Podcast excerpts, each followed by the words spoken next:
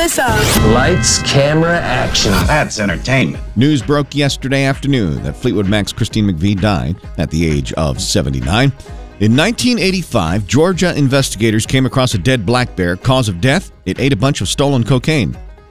This true story now has a movie from Elizabeth Banks, and the first trailer is outrageous. I'm ready. I'm not sure you're ready for Cocaine Bear. Jason David Wright's wife is speaking out, revealing her husband, who played the Green White Power Ranger, took his own life earlier this month, she's sharing this information to hopefully help others who are struggling with mental illness. If you are a fan of that 70s show, the first trailer for that 90s show just dropped. It's coming to Netflix in January. The Warner Brothers DC Comics revival is beginning. Word on the street is the studio is close to a deal with Amazon for a bunch of animated projects coming to Prime Video.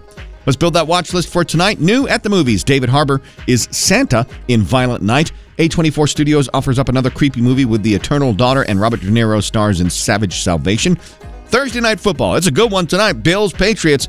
A new episode of Pitch Perfect Bumper in Berlin is streaming on Peacock. And Dolly Parton's star loaded Mountain Magic Christmas is on NBC at 7. Cut!